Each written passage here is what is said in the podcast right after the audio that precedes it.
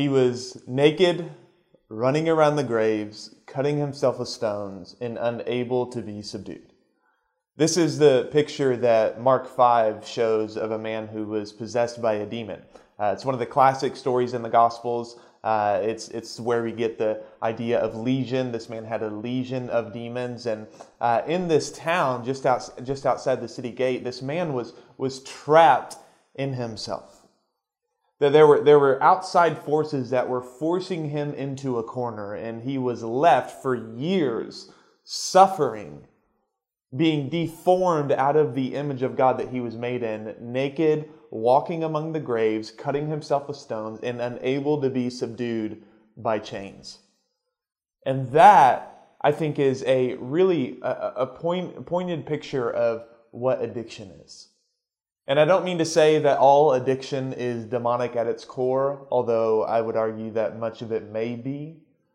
But addiction is this reality of, of something outside of us that seems to have a, a control that we can't get out from under. And it deforms us in a lot of different ways. It feels like we in this addiction cannot be subdued.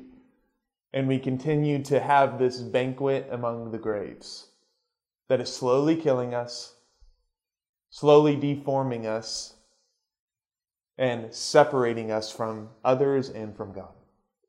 And so, addiction is one of the most difficult things to talk about in this series. Because, one, there's a lot of arguments around uh, what addiction is, whether it's, uh, you know, in the Christian world, is, it purely sin or is it also a disease? Is it also uh, something chemical going on in the brain? And I think those two categories are, are really truncated and ultimately unhelpful when we just say it's just this or it's just that. There's, there's a complex mix of uh, uh, of chemical imbalances and of disease in our minds and brains and of sinful, idolatrous hearts. So, addiction is not a simple topic to just simply lay over some platitudes of, hey, just try a little bit harder.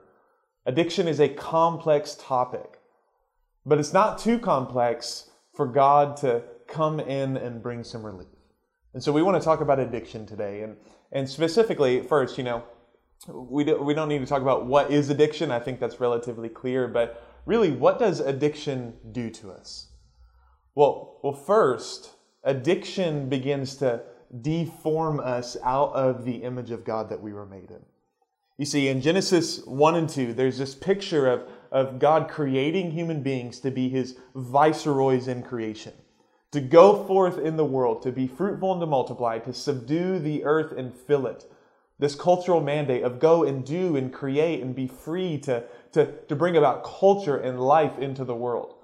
We were made to be the viceroys of creation. But what addiction does is it deforms us into a slave. You see, if we were meant to be free and to go forth and to create and to love and to fill the earth, then addiction binding us in ourselves or binding us to some specific substance deforms us out of that image of God. It makes us into men and women who are no longer reflecting back to God and to the world what God is like, but rather, again, that homo in se incurvatus, curving in of the, of the, of the human soul. We are deformed inwardly and we are enslaved. We are no longer viceroys of creation, but slaves to it. And not only that, not only does addiction uh, enslave us and deform us out of the image of God, but also addiction begins to give us this feedback loop that, that we've talked about in this series about shame that seems unstoppable, unbeatable. You see, when we continue to give ourselves to something that is destructive and that, that uh, is separating us from others and from God, we are continually and continually and continually getting a feedback loop of impossibility. That this thing, this addiction, this substance is something that I cannot live without. But I do hate it. You see, I think very few people who are, who are addicts actually love what they are addicted to. They might love it in their body, they might love it in, their, in the chemistry in their brain, but really there's a disdain for the slavery that they are existing in.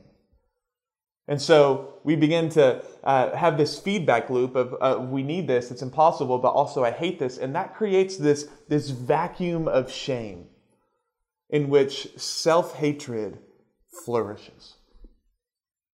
You see, for my own story, nothing has made me hate myself.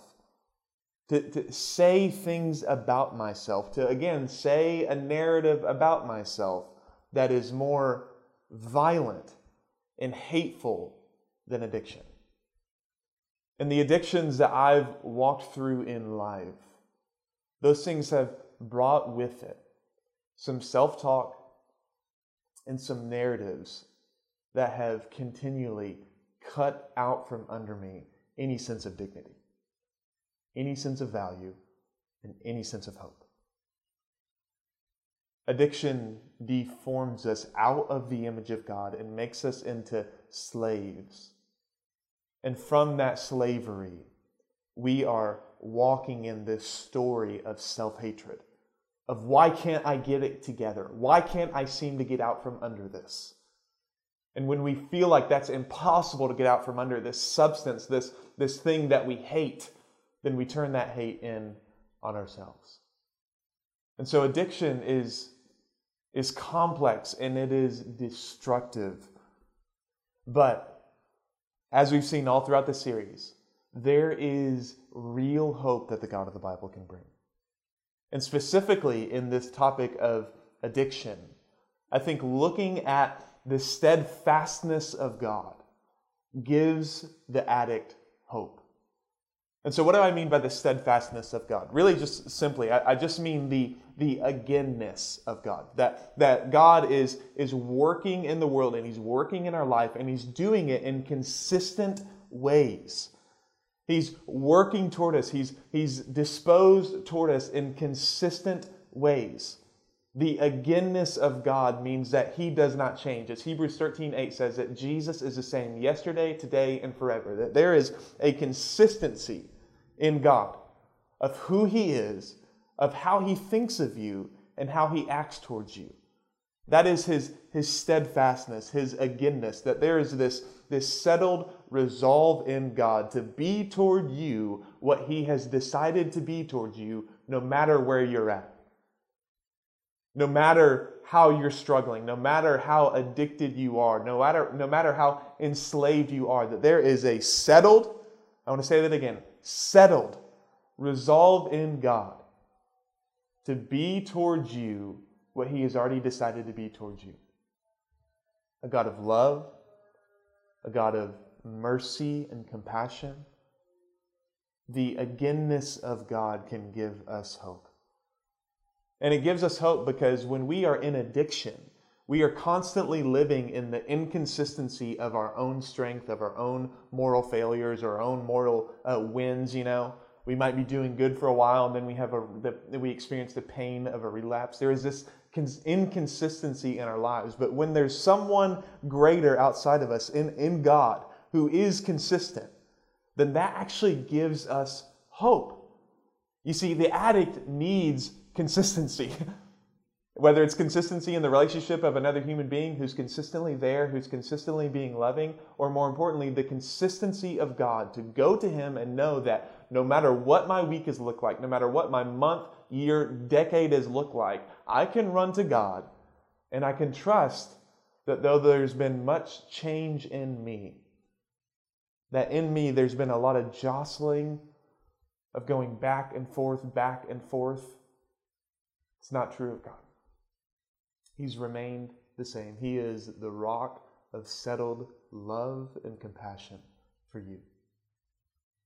We need that consistency when we are in addiction. We need that, that, that constancy. We need someone who we can run to no matter what our week or day has looked like and believe that we're going to receive the same thing that we have in the past.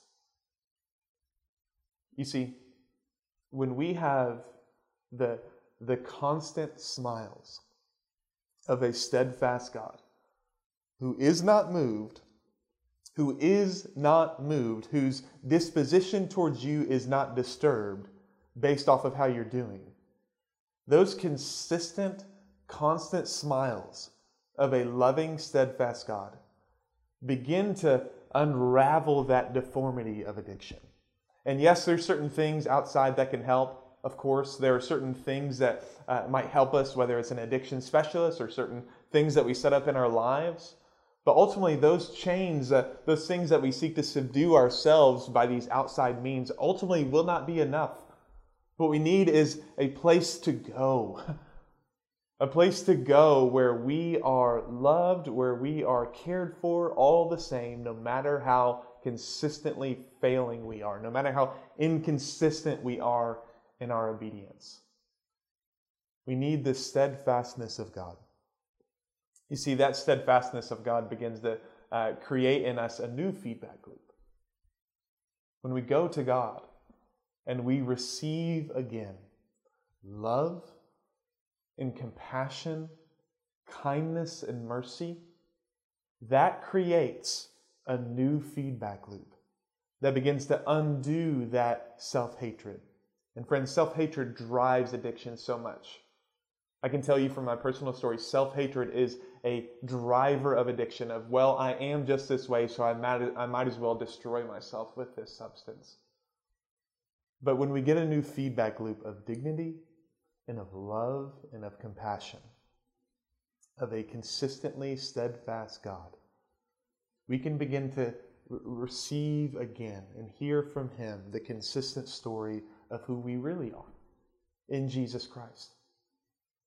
We can begin to have a real feast on the love and grace of God rather than this banquet in the grave called addiction. The steadfastness of God provides consistency for the addict, provides a, an outside source that is, not, that is not moved or disturbed by our own failings, an outside source that we can run to that will be the same. And that gives us hope. That slowly begins to unfold and undo the, the feedback loop that keeps us in addiction. The ways in which we think this substance, this thing, is all that I really have. That, that narrative begins to be undone.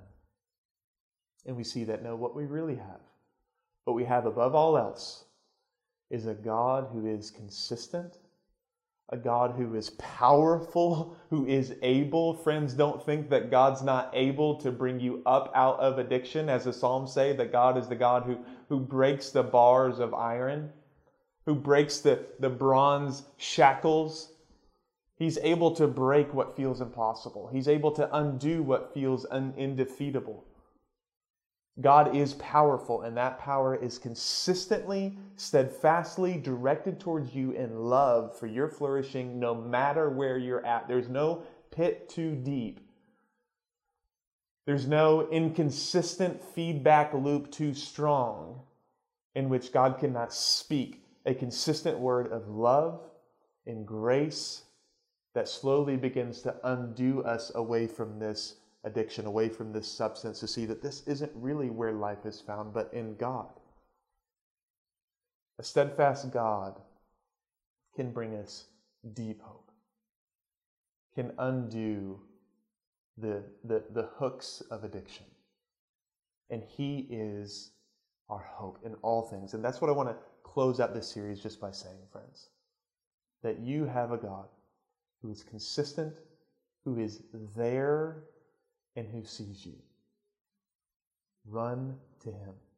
Look to him and watch as he slowly undoes the chains of addiction, the burdens of our mental health issues, and begins to form us back into the image that he made us in of life, love, and even in addiction, and freedom.